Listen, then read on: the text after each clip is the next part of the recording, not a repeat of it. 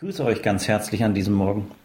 In unserer Kirchengemeinde haben wir seit dem gestrigen Sonntag ja die Möglichkeit, die Briefwahlunterlagen entgegenzunehmen in einem bestimmten Zeitfenster.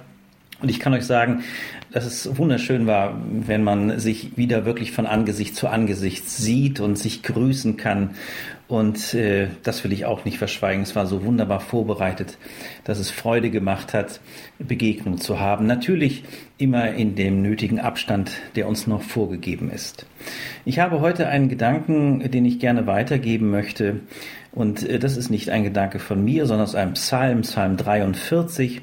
Da sagt der äh, Psalmschreiber, er bittet darum, den liebenden Gott Sende mir dein Licht und deine Wahrheit, sie sollen mich leiten.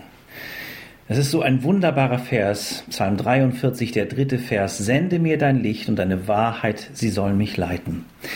Ich brauche Licht, äh, wenn es ähm, dämmerig wird. Ich brauche Licht, wenn ich keinen Durchblick mehr habe. Ich benötige Licht zum Atmen, zum Aufatmen. Ich benötige Licht, wo Mutlosigkeit oder Traurigkeit Einzug halten in besonderer Weise. Ich benötige aber auch Licht, um zu wachsen, um zu gedeihen, so wie wir das auch in der Schöpfung sehen können. Wie ist es da bei dir? Wie sieht es aus? Wie sehr fragst du und bittest um dieses Licht der Erkenntnis des Wortes Gottes und das Erkennen, wie wir auch die Zeit zu verstehen haben, wie wir die Zeit, in der wir unterwegs sind, ähm, zu ja, umzusetzen haben, was unser Auftrag ist. Von daher finde ich das ganz wunderbar auf den Punkt gebracht. Sende du, dreieiniger Gott, dein Licht und eröffne uns deine Wahrheit über unser Leben und über die Wirklichkeit der gesamten Schöpfung und des Miteinanders und leite mich. Es ist etwas, was persönlich wirklich auch Gott unsagbar gerne hört, wenn wir ihn darum bitten, dass er uns leitet. Er leitet nämlich gerne, er leitet als guter Hirte. Er leitet in Weisheit.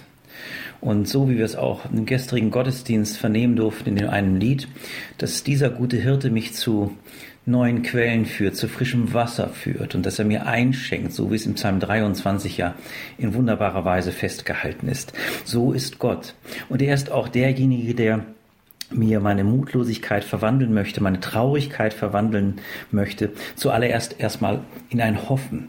Aber ein Hoffen, das eine Gewissheit in sich trägt. So steht es auch im Psalm 43 im fünften Vers B. Denn eines Tages werde ich dich wieder loben, meinen Retter und mein Gott. Da, wo dir das Loben im Moment schwerfällt, da, wo du Dinge nicht voreinander bringst, wo du irritiert bist, da lade ich dich ein, auf diese Hoffnung hin unterwegs zu sein. Denn eines Tages wird es wieder Einzug halten in dir, dass das Lob über deine Rettung und über diesen Retter, Jesus Christus, dass es wieder ganz stark mit dir zu unterwegs ist und zu Hause ist. Sei gesegnet, bewahrt und behütet.